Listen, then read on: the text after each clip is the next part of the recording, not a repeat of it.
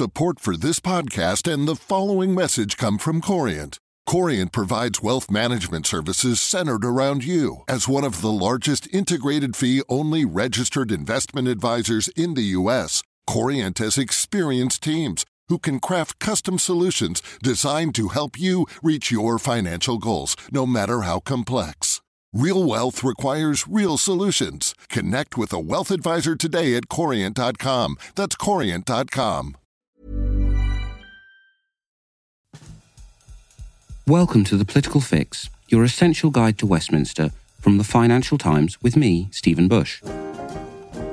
And what a week it's been! Just as we were about to publish this week's pod, Dominic Raab, the Deputy Prime Minister, announced he was resigning. The Prime Minister will now be forced to bring forward a cabinet reshuffle, which many had expected to take place after May's local elections. We'll look at the fallout of Raab's resignation in coming editions of Political Fix. But for now, we've got something different on the menu an extended edition recorded as an FT Live webinar and hosted by my colleague Miranda Green.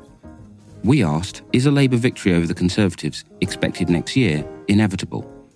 On the panel with Miranda and me were Jane Green, Professor of Political Science and British Politics at Nuffield College, Oxford, and Peter Foster, the FT's Public Policy Editor. Viewers sent in dozens of questions during the live event.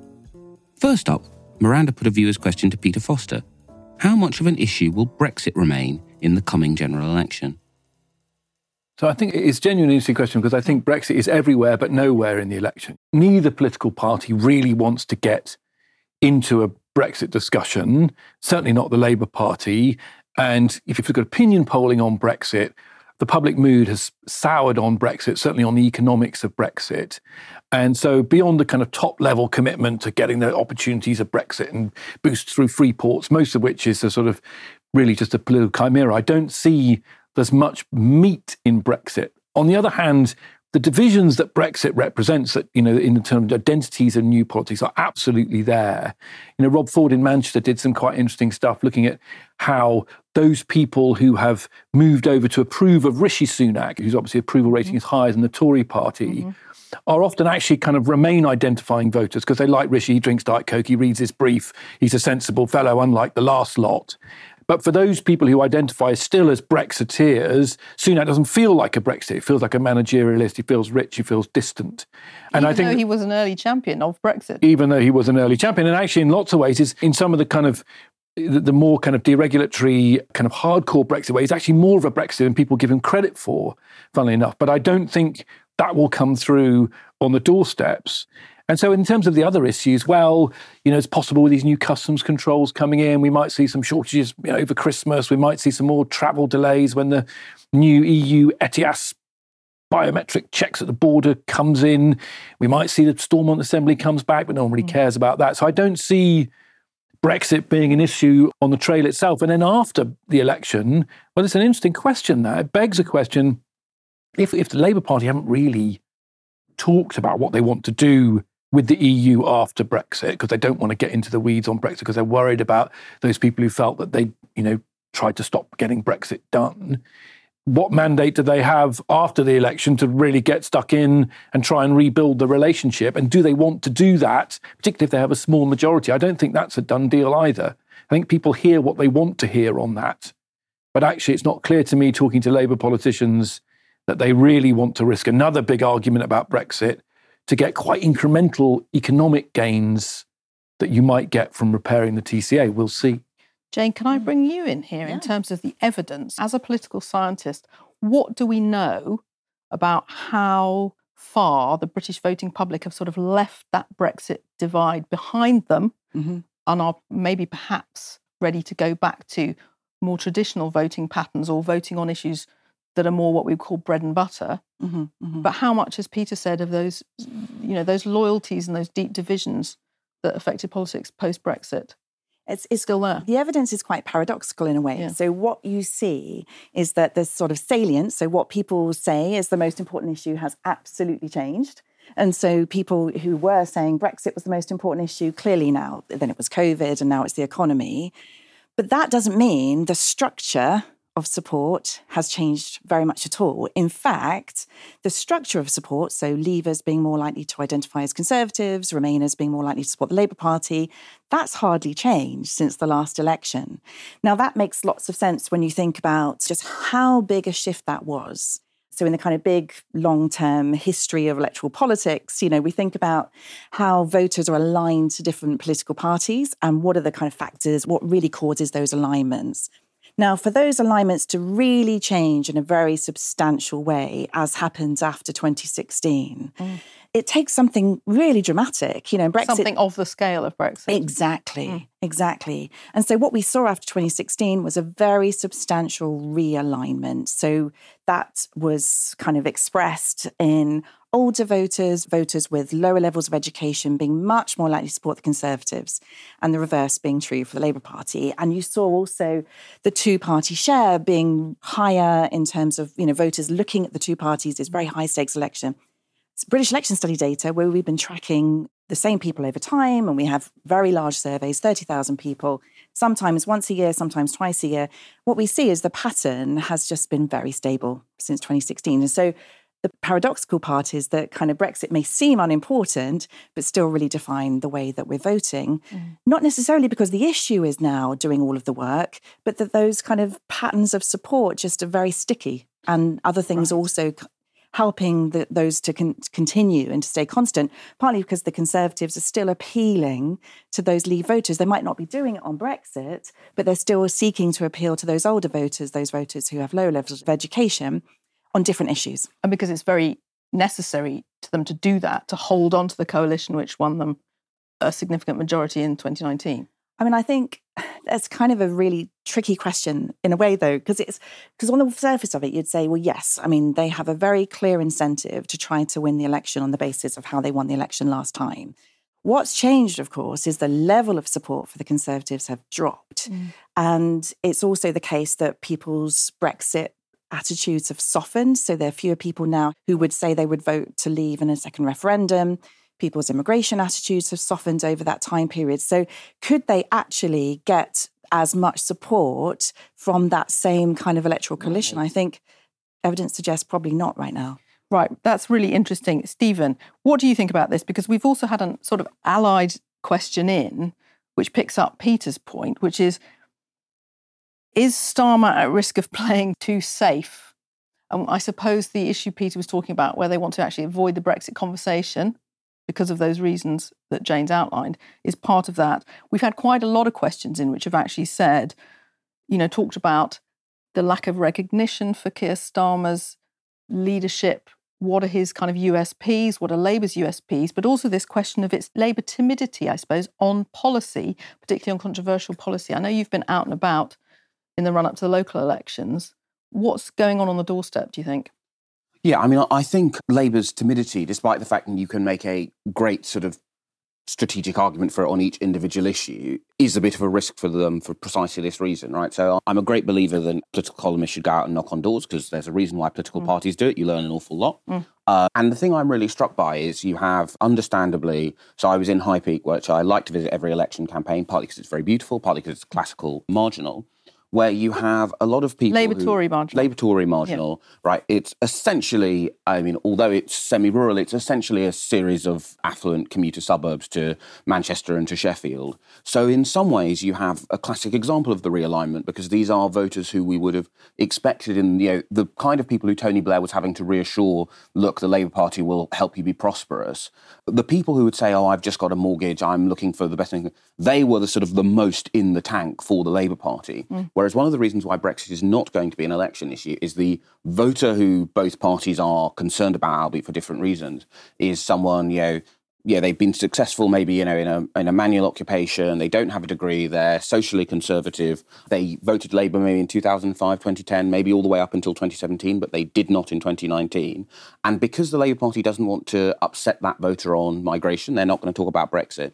Because they don't want to upset their new voters and indeed voters in general about tax, they feel very nervous about committing on tax and spend. And I only spoke to one Conservative voter on all of the doors I knocked at. But the general thing well, interesting would be some kind of variation on, you know, The country's on its back, or they often used a word that I'm not going to use on this programme. We clearly need a change, but I'm not really certain what it is the Labour Party is going to do to change it. And I think at some point, we kind of saw it in the argument they had over crime, right? Where the Labour Party, on the one hand, wants to fight an election saying Conservative record is bad on crime, but on the other hand, they don't want to say, and we will spend more on this issue and less on that issue. So I think they are at some point going to have to prioritize and pick things. Otherwise, you know, there is, you know, Rishi has freshened up the Conservative Party a bit, despite the fact that no one I spoke to had made that journey yet. There is, I think, definitely a willingness to give the Conservatives another look. Mm. That's interesting. You've raised cr- crime, the Labour Party's attempt to focus the conversation on law and order in recent weeks. And the government's been doing similar things with a sort of quite tough on crime message. Is this something to do with the particular target voters that both parties are going to be scrapping over? Or is this just because it's a sort of perennial that you reach for in the run up to election time? We've had quite a lot of questions in on this law and order push because it's been so noticeable. The way one conservative strategist once uh, explained it to me, and this is still someone who's you know very senior in the party, it will be instrumental in shaping their campaign. Said, well, look, basically, what matters in elections is the people you can reach out and touch. Obviously, this may change because there's nothing ordained about the gendered breakdown I'm about to talk about. But broadly speaking, um, women voters are more likely to have caregiving responsibilities both for older relatives and for younger children. So that is the way that government policy can reach out and touch that chunk of marginal voters. Whereas, broadly speaking, if you don't have caregiving responsibilities, crime and potholes are the big things that the government actually does for you. So it is partly, of course, that, you know, that voter who used to vote Labour did vote to leave the European Union does favour quite punitive responses on crime. But actually, the thing about the UK is that although we're more socially liberal than the European average, the average British voter is incredibly authoritarian on crime. So, in some ways, it's just an all purpose, broadly speaking, you are talking to 90% of British voters by having a strong message on crime. But also, in terms of things government actually does for people, I mean, for a large chunk of the people I speak to in High Peak, the only two things the government has done for them is Liz Truss has made their mortgage more expensive, which they're understandably furious about the local authority increasingly does not fix potholes because they don't have any money, which they're furious about. And then when like they're either in Manchester or Sheffield for a weekend and someone like steals something from them, the police don't investigate it. So that's why crime is going to be such a big thing because of those three policy areas. Crime is probably the one, and if you're the Conservatives, you're most able to fix before the election. And if you're Labour, you have a lead on crime at the moment, but you think, well, they could try and fix this, so I want to consolidate it. Also, the Labour Party knows that in Rishi Sunak, they have an opponent who's very popular among liberal voters, who has a problem among authoritarian voters of his own, and they are. Although I think they've, I don't think they've found the way of doing damage on that channel right. yet. In some way, it's the political equivalent of noticing that you know a central defender's not playing very well, and you say, "Oh well, what if we play the ball like this? What if we play it like this?" And they're going to keep looking for ways that they can exploit that vulnerability. Peter, I wanted to come to you actually on a sort of allied issue, which is immigration policy, which obviously matters in two ways in, at election time. One, because it's been a huge issue with the voting public since Brexit, although, as Jane pointed out, those opinions may have softened in recent years. Big play on small boats. But of course, immigration plays into lots of really important areas of business policy to do with really tight labour market, skills shortages, all the rest of it. How much do you think those pro immigration arguments will complicate the immigration conversation as the election nears, or will they, in fact, not? When people talk about immigration as a political issue, they kind of mean small boats, I think, basically, right? Which is not really immigration, right? Immigration is, is a, it's asylum and refugee policy. Right, it's actually. asylum and refugee yeah. policy. And then, so then you get into a discussion about immigration, and that's about can I get a taxi? Well, there's no taxi drivers, you know. So the same people who might be very hardcore on as they are on crime, on control of borders, and on small boats, which is why Sunak's done this performative business with Rwanda and has invested so much and threatened to leave the European Court of Human Rights, even though that underpins the Good Friday Agreement and the trade and security chapters of the TCA, and we're never going to do it. I think, you know, it's an economic argument. You know, can you get a taxi driver? Are there enough people waiting in the restaurants? Can I grow my business? And I think actually, if you look at the numbers, the government quietly, by introducing its point based immigration system that is the same for both EU and non EU, if you look at the numbers, we have had very high levels of immigration. It's the one prediction, actually, of all the Brexit predictions that have surprised all the profs and the OECD, etc., that actually we would have such high levels of skilled. And actually, the threshold, 25,680, is a much lower threshold for skilled migration, in inverted commas, than you have in the EU. That said, the UK labour market remains very tight. You know, the great retirement, the 500,000 that retired during the COVID pandemic is a huge problem. And it adds to the inflation crisis. And adds to the inflation. And it creates, I mean, one of the things about investment, you know, is you know, skills are allied to investment. You don't invest if you can't get the skills. Yes. And that does get into a discussion, which won't be part of the election, about mobility and about the access to talent. You know, can business get access to talent to grow its business as well as to staff its restaurant and drive its trucks? I mean, back in was it 21, wasn't it, the great truck crisis? That became a very big political issue. I think the government is now smart enough to get ahead of it in a way that it didn't then. I mean, I was writing stories in May saying that the Road Haulage Association has warned the government if you don't do something about skilled occupation, there'll be a truck shortage. And then by Tory conference, I think there were no trucks and there was no beds in the supermarkets. And I think they're probably smart enough to get ahead of that. So then, in that sense, probably won't be an issue. Mm, political early warning systems are pretty useful if you can get them right. I want to take us to a slightly different area of territory, Jane, because we've had quite a few questions in about the generational divide in voting mm-hmm. and how the parties are handling that. Mm. There are a couple of questions on this very controversial new requirement to have photo ID at the polling station, which I might mm. ask you about in a second, Stephen. But we have a question here from Jonathan Black saying, Do both major parties ignore the Gen Z millennials, Gen Z and millennials, because they don't vote as much as older age groups? Although so many are feeling disillusioned with their prospects. And of course, as Jonathan points out, you know, some of the fundamental policy questions in the UK, such as housing, actually disproportionately affect yeah. younger generations yeah. negatively. What's going on? Is there any attempt whatsoever as we near a new general election to speak to those younger groups of voters who, of course, don't turn out on the day in such numbers? Oh, it's it's so interesting, isn't it? Because it was the Jeremy Corbyn kind of election where people said, "Well, this will be the one. This will be the one that brings loads of younger voters into the, into the election." Yeah. yeah.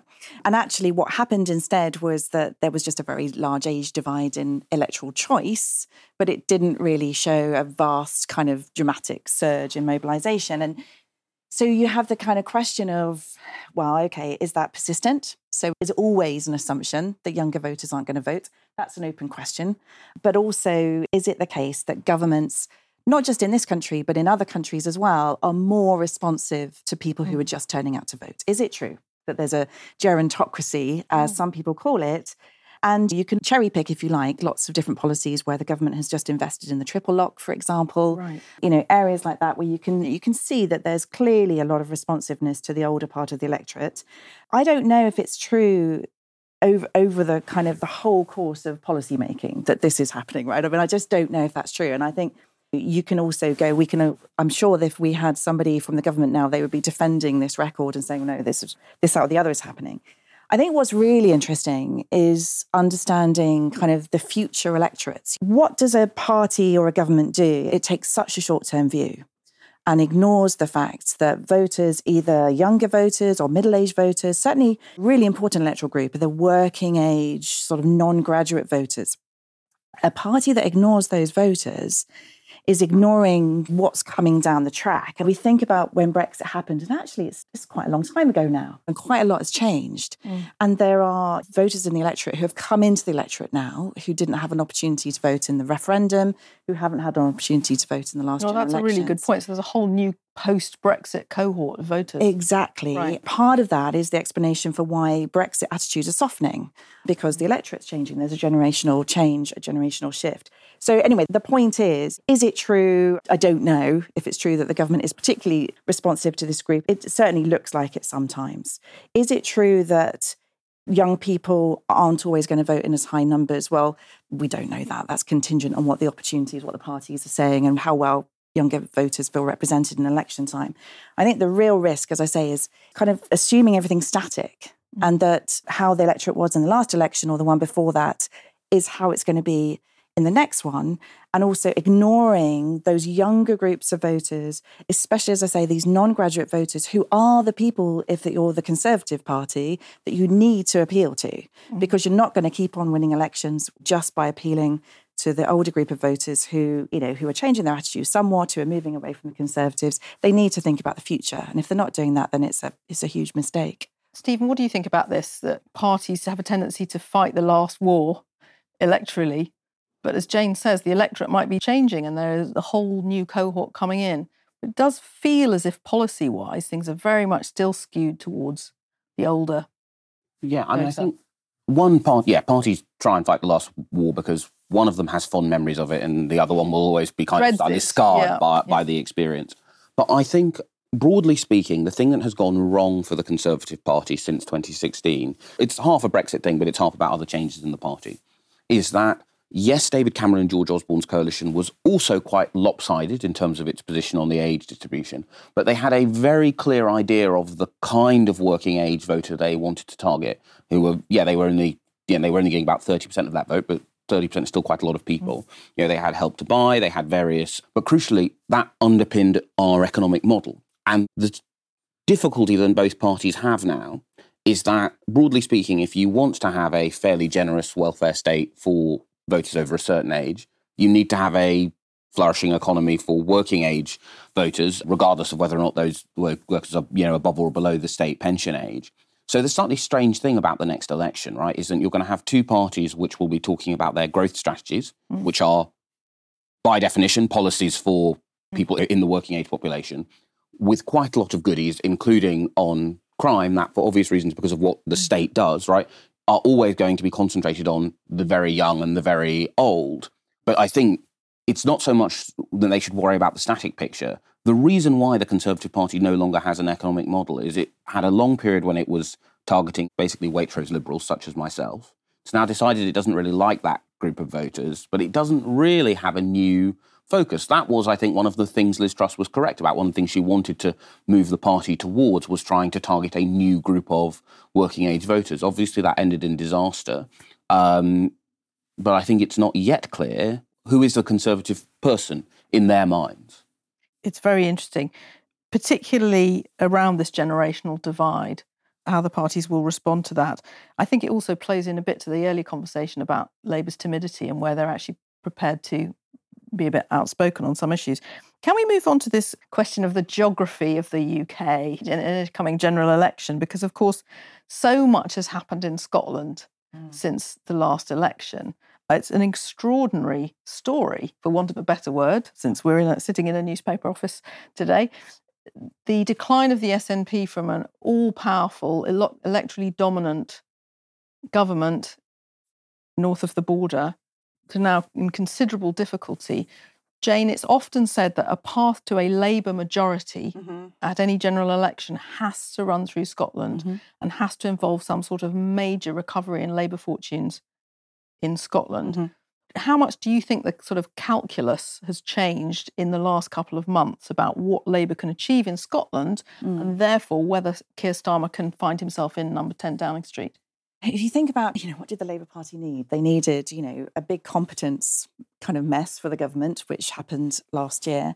It needed, you know, I say needed, it sounds awful, but, you know, the economic crisis that we're in, that's not obviously something that I imagine that many people are celebrating, of course. But, you know, if you think about those two contexts, those are hugely important, electorally speaking. Mm. Now, then you look to Scotland, and you know you look to the SNP's huge dominance electorally in Scotland and when Nicola Sturgeon resigned, yeah, there was still a little bit of me that was kind of a little undecided about what impact this was going to have. I mean, clearly they were just on a high. They only had one direction to go in. I mean, there was no, they couldn't get any more support. You know, they weren't likely to lose support after that peak. Um, but we also know that the independence referendum in Scotland had very much solidified support of uh, kind of yes independence voters behind the SNP, and that this was also a kind of identity politics in Scotland. You were talking about identity politics in Britain, and that generational and aspect yeah. as well. And so, you know, so there's a little bit of me that thought, well, there's there's some sort of stickiness there too that we might see because those kinds of events remain very, very important, as I was explaining in the Brexit case as well. Now, of course, everything that's happened since is just starting to look disastrous for the SNP. And you know, right now, we're not in the point of the cycle where we're actually facing a general election. So obviously, they're going to hope that some of this quietens down and doesn't continue to, to rumble. Labour doesn't have to win this kind of support that they want in Scotland, but it's very difficult for them to get a majority without it. The other really important thing, just on geography, just as outside of Scotland, there's two things. One is, of course, the Red Wall and these kinds of seats. And one of the things that was really important in the last two general elections, particularly in 2019, was the sort of the way the Leave vote was really condensed in areas, right? So it was unified behind the Conservatives and leave voters were very kind of um, geographically concentrated in certain areas. That was very important for the Johnson majority. It was very much part of the explanation for that election. So that's important when we think about geography, is just, you know, whether or not that starts to fragment for the Conservatives. The other thing is, of course, electoral bias.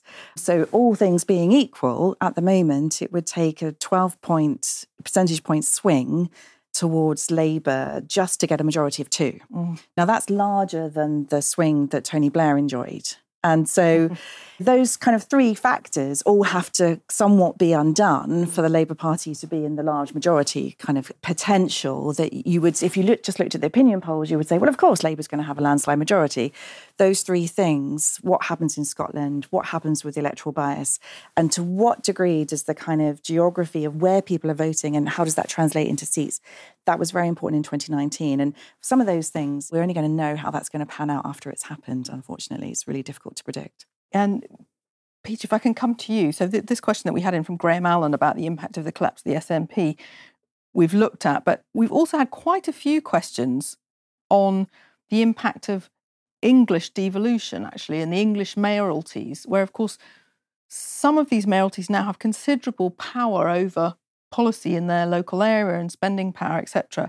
John Hannon, for example, says how much of the mayoral elections in major cities next May likely to influence a UK general election. But I guess we should probably widen that to talk about the other, it's more established mayoralties, because it's not just Scotland, is it? Sort of devolution impact if, all over, and Wales. If you read the, you know, Michael Gove's levelling up white paper, you know, mm. it's all about devolution, it's all about creating combined authorities and mayoral authorities. To go back to what Stephen said, I think one of the problems for the Tories is that the country is on its derriere. Am I allowed to say derriere? I think you are. Right? I'll let you. yes. The country is on its derriere. And Stephen mentioned local government spending cuts. So, yes, mm. you have mayors, but actually, there's not that much fiscal devolution, not nearly as much fiscal devolution as is made out. Local government cuts, 25% plus effective cuts. You know, I live in Brighton, for example. They're closing all the public toilets.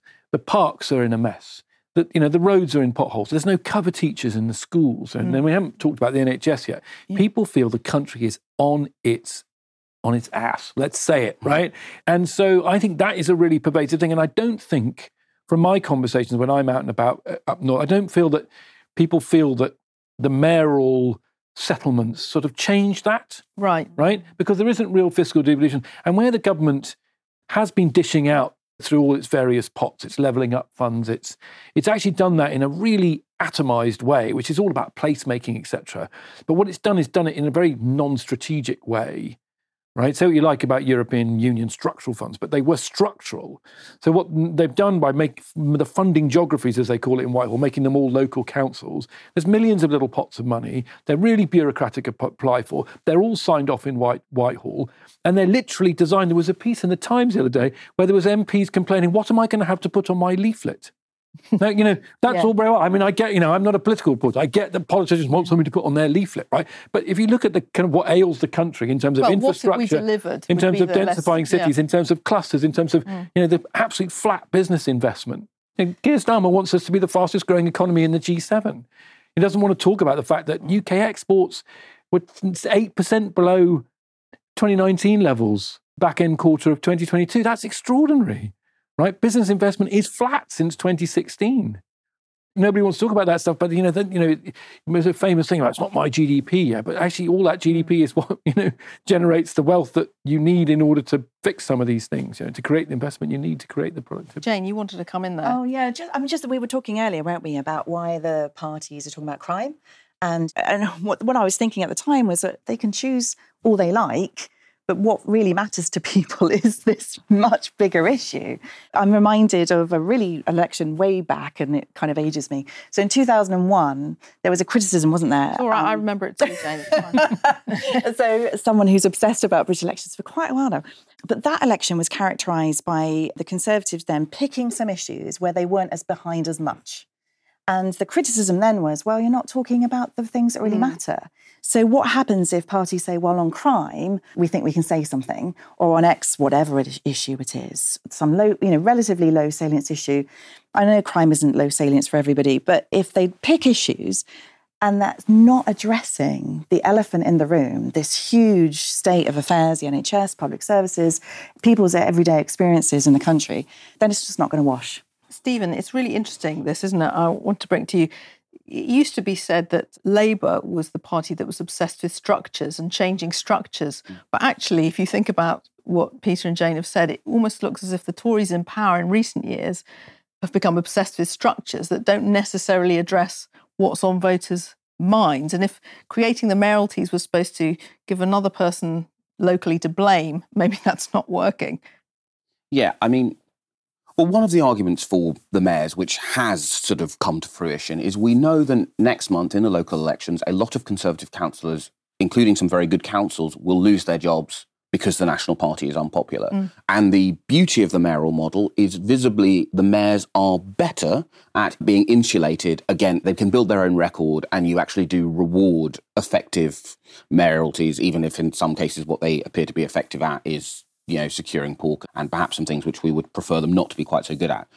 The interesting thing, though, is they don't appear to have any benefit to people what we'd call in the States down ticket.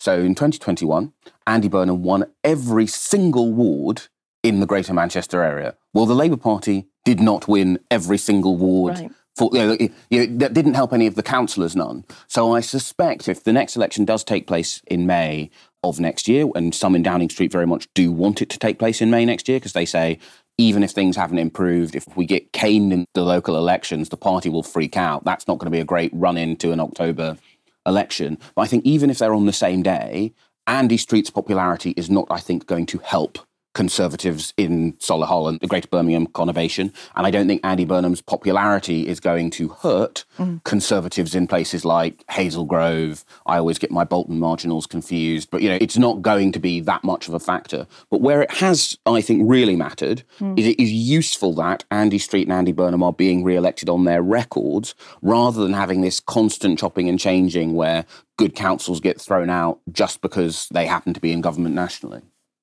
So We've had quite a lot of questions in, I have to say, which are hard for me to read out about the Labour Party and its policy direction. But if I can summarise more politely the questions you've been sending in, there does seem to be a question mark over the substance of Labour's policy offer in that terrible noun that we use in political circle, circles. How fair is this, Stephen? Vagueness, you know, constructive ambiguity around what Labour is actually proposing if it wins power. We've talked a bit about that, but it's coming up again and again in the questions we're, we're being sent. Yeah, I mean, I think it is fair. So, although it is true to say that Labour have a lot of policies, Robert Shrimsley wrote a very good column about the very real policy differences between the two parties a couple of weeks ago. What Labour do not have is that tangible kind of sense of, okay, right, what are they prioritising? Or really that sort of big vision thing. And I think a good way of thinking about that is broadly speaking, although you can't point to a speech that Tony Blair gave where he said, guys, my analysis is Thatcherism works. We want to keep it. We just want to have more state spending on top. That was the big picture vision of Blairism. And the big picture vision of Cameronism was okay, yeah, we hear you. You like the social liberalism. You don't like the Tories being mean and cruel. We're going to do less of that. Now, partisans for both parties in the audience will be going, I don't actually think Tony Blair kept that promise, or I don't think David Cameron kept that promise. But broadly speaking, you can't dispute them. That was the sort of central vision thing they had. That is wholly absent from the Labour Party. What instead you have is this kind of thing where it's like they almost think, oh, well, if we announce another policy about the labour market or another policy about green investment zones, then at some point a kind of sense of what this party is about and what it prioritises will kind of happen almost by magic. And I think unless you have that big picture sense of what does this party think about stuff, people are going to continue to feel like the Labour Party just kind of drifts, just complains a lot. That may be enough because, as Janan Ganesh said in another very good column this weekend, ultimately, Keir Starmer has achieved the important qualification of being hireable in the minds of most voters. And one thing I will say, having knocked on doors in High Peak in every single election that I've covered in the whole time the Conservatives have been in office, this is the first time I would say that the majority of people in High Peak did feel that the Labour Party had a leader who's hireable. So that is a big shift, but they still don't think they really know what Keir Starmer's about. I wanted to ask you, Jane, a slightly related question on this, which is some people are asking, and I think it's a very good question are we actually potentially headed for a low turnout election? Mm-hmm. Because there's perhaps a lack of enthusiasm for the alternative, but disaffection for the governing party. Mm-hmm. And also, if these years of Brexit tumult are slightly behind us, I mean, obviously, the Brexit turnout was 70%, mm. extraordinarily mm-hmm. high. Mm-hmm. You know, the Scottish referendum turnout even higher up in the 80s. Yeah could we be sliding back towards a sort of disengaged electorate? So, so one of the things I think is really important to bear in mind is that whenever we look at the polling, we look at the lead, right? So we look at like this, the Conservatives are now behind and Labour's in the lead. If you go and dig under the surface, what you see is loads and loads of people who haven't made up their minds yet. And so you see the don't know party the, the is doing well. yes, yeah, exactly. So loads of people are undecided. And I, you know, part of that is because people don't understand what Labour Party stands for. Part of that, I think, is that many of those people who are undecided were conservatives. And so they're feeling torn, right? They've seen the Conservative Party under Boris Johnson, they've seen the Conservative Party under Liz Truss and now Rishi Sunak. And Brexit might have been their core issue and might have been one of the reasons they really got mobilized behind the Conservatives. So many of those people remain undecided. Mm. Um, so that's important. But the thing to, of course, you know, bear in mind is that there's a there's actually a long time still yeah. in the big scheme of things before an election. And election campaigns and also that period between now and whenever the election's going to be could be a very clarifying moment. So you see in every election cycle, so between every election, you see more people kind of undecided, they're not engaging as much, they're not paying as much attention. And then around the election, you see people's preferences match up more to their party choice. You know, you sort of, in all sorts of ways that we look at this in the electoral politics in the British election study, you see these kinds of patterns. And so what I'd expect is a lot of clarification before an election. It might also be a very interesting election campaign. So some campaigns really shift the dial, right. and some campaigns don't. And the, ma- the, majority of times in British elections, it's been that the campaigns haven't made a massive difference. If you look at just the aggregate change, 2017 was different because you got leaders that people didn't know about. You got Jeremy Corbyn, people were making up their minds about him in that particular election. And I think this election is also going to be interesting because neither Rishi Sunak nor Keir Starmer have yet had the opportunity to run an election campaign. And one presumes by that time the Labour Party will have a message, or at least will try to kind of overcome this problem that Stephen articulated. That's fascinating. Peter, can I bring you in there on that? So I just we talked about Labour timidity and we've talked about sort of lack of policy clarity or lack of the thing they're putting their finger on. I find from my conversations, particularly the, on the Brexit beat, I characterize it slightly differently. I think that they have a lack of confidence that they can make the weather. You know, if you look at where they are in the polls, if you look at where they stand now, they should be kind of pregnant with possibility. But when I speak to them, for example, on Brexit, the underlying assumption in everything they say is that they can't actually change the state status quo. Now, I don't know whether that's because everything's over focus grouped and you know the battle lines are drawn, but you don't get a sense in which they think they can make the weather. You know, you mean they, make make the weather in terms of the debate, or when yeah, they take, when take, they're in power? No, no, no I think it, not not when they're in power. It's that you know that they are bidding for power. They are, according to the polls, you know, they ought to be building castles in the air, right? They ought they have the ability to shape what a Labour you know, the polls say there's going to be a Labour government. What would Britain look like under Labour? And and when they when they have that conversation, it's basically reactive. I mean, Tony Blair obviously stuck with Tory spending plans, but on Brexit, for example, they won't go near Brexit because they're terrified the Tories are going to define it as betrayal, as you try to block Brexit, we got Brexit done, mm. right? Now, they might do that. So, where's the confidence that actually they could have a different narrative about Brexit? You know, you look at the way Brexit's landed in the northeast and industrial areas, you look at what's done to the car industry, etc. You can make a really cogent case that actually we need to rethink Brexit. That's about investment, it's about better jobs, higher productivity for the nation, for the good of the nation. It doesn't mean giving up on Brexit, it doesn't mean restarting free movement. But there's, they won't even open the conversation. It's more kind of, oh, well, you know, can't really go there because, you know, the Tories have kind of stolen that ground. I just find it very puzzling that they don't exude confidence. So, our correspondents today who've written in asking, will we potentially join the EEA or something under Labour, you would say, forget it. I think when you start to interrogate what join the EEA means, yeah. right, in terms Closer of closer trading links of some sort, a bit more realignment with the. We're in danger, Miranda, of getting yeah. into a bit deep Brexit. no, let's not right? do that. But... We're not going to rejoin mm. because we're not going to rejoin the euro. There's no mandate for that. The trouble is, about a lot of people say, why don't we rejoin the single market? If you look at the level of dictation that Norway takes, for example, right? You know, if you look at our financial services industry, which would be covered under the EEA agreement, the UK financial services regulation industry dictated out of the ECB and out of Brussels. I don't buy that. If you look at the entire Brexit debate about taking dictation from Brussels, the relationship that you find yourself in, this is why Brexit is always much more binary than people realise, the relationship you find yourself in in an EEA environment, I think is politically unsustainable. I think there's a different conversation about the customs union being in a customs union with the EU, going back something closer to the Theresa May deal. A, not the.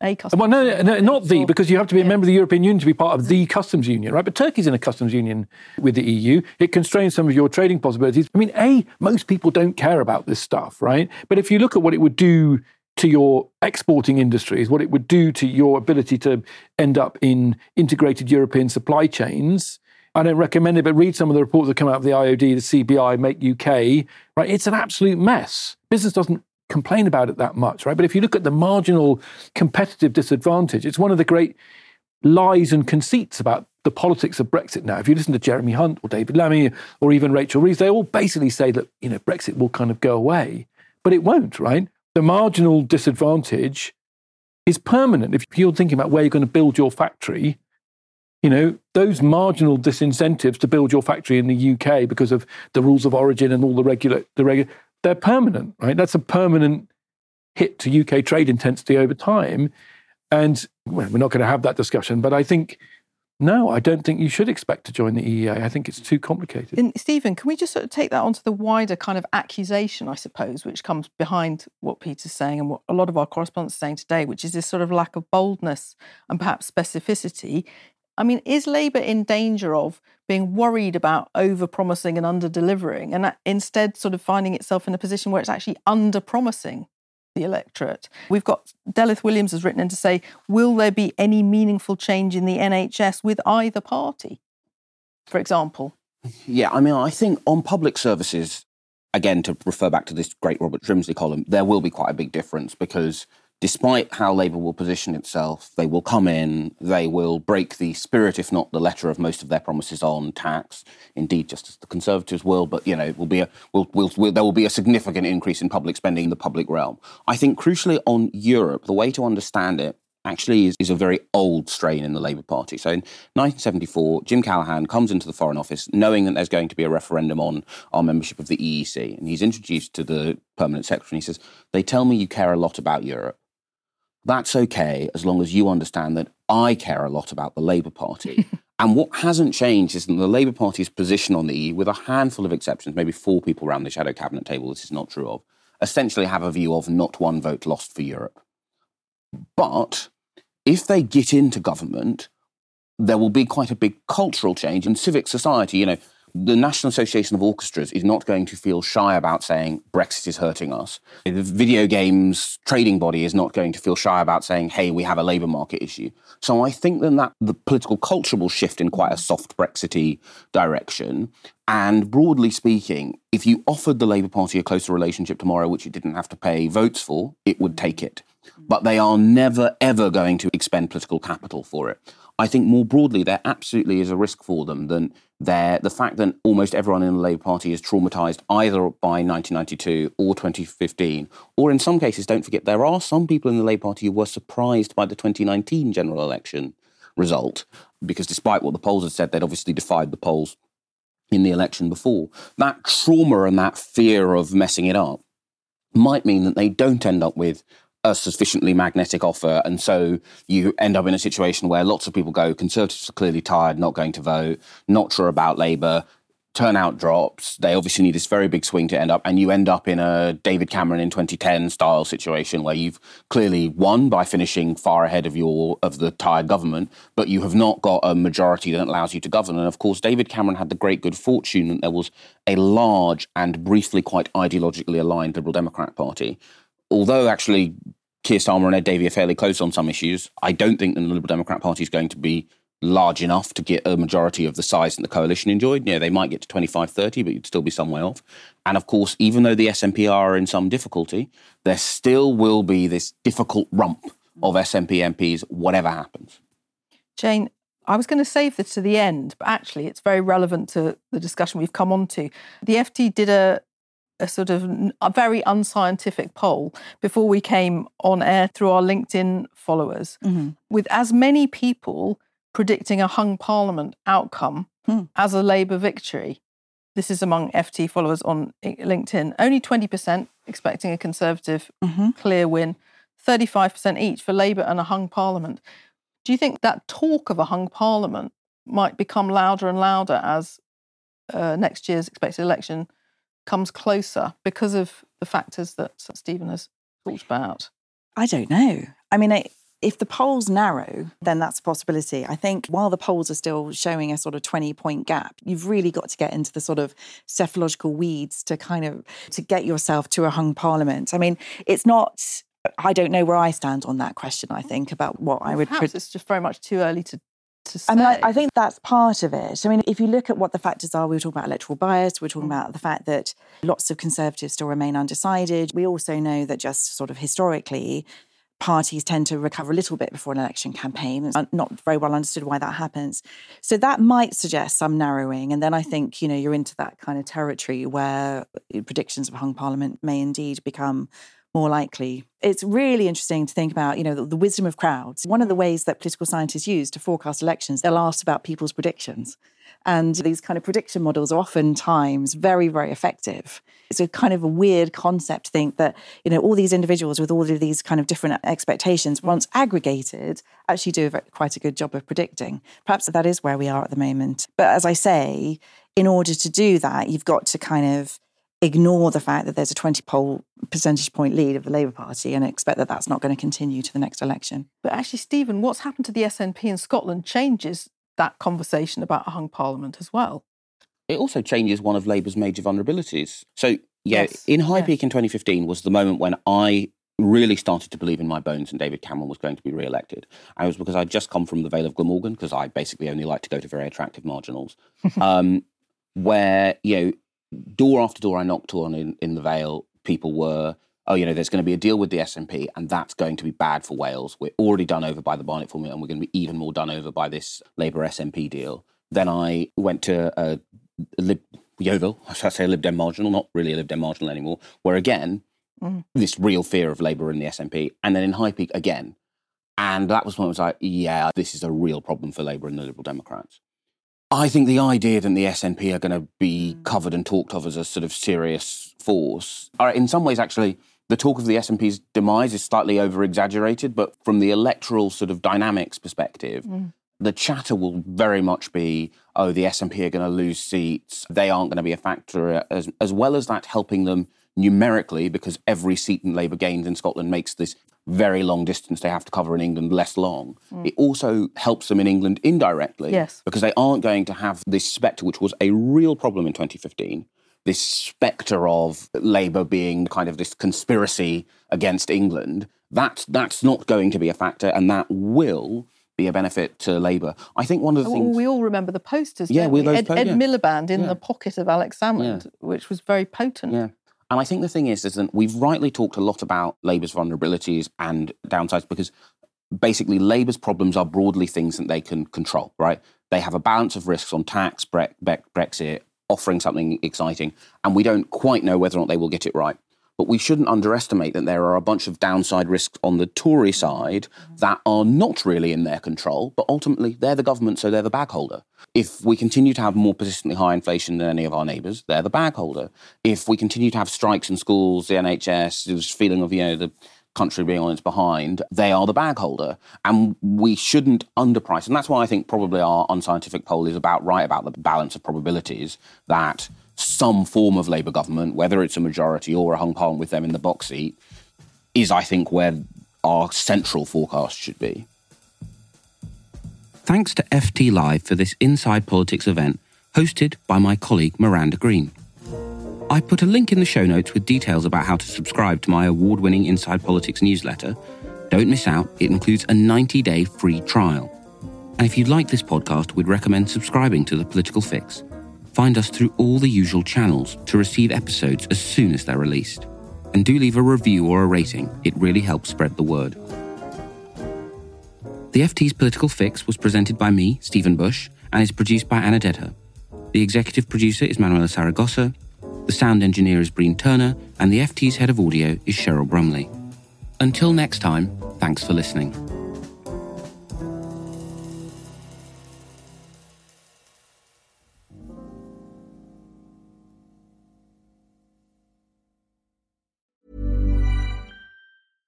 Support for this podcast and the following message come from Corient. Corient provides wealth management services centered around you. As one of the largest integrated fee only registered investment advisors in the U.S., Corient has experienced teams who can craft custom solutions designed to help you reach your financial goals, no matter how complex. Real wealth requires real solutions. Connect with a wealth advisor today at Corient.com. That's Corient.com.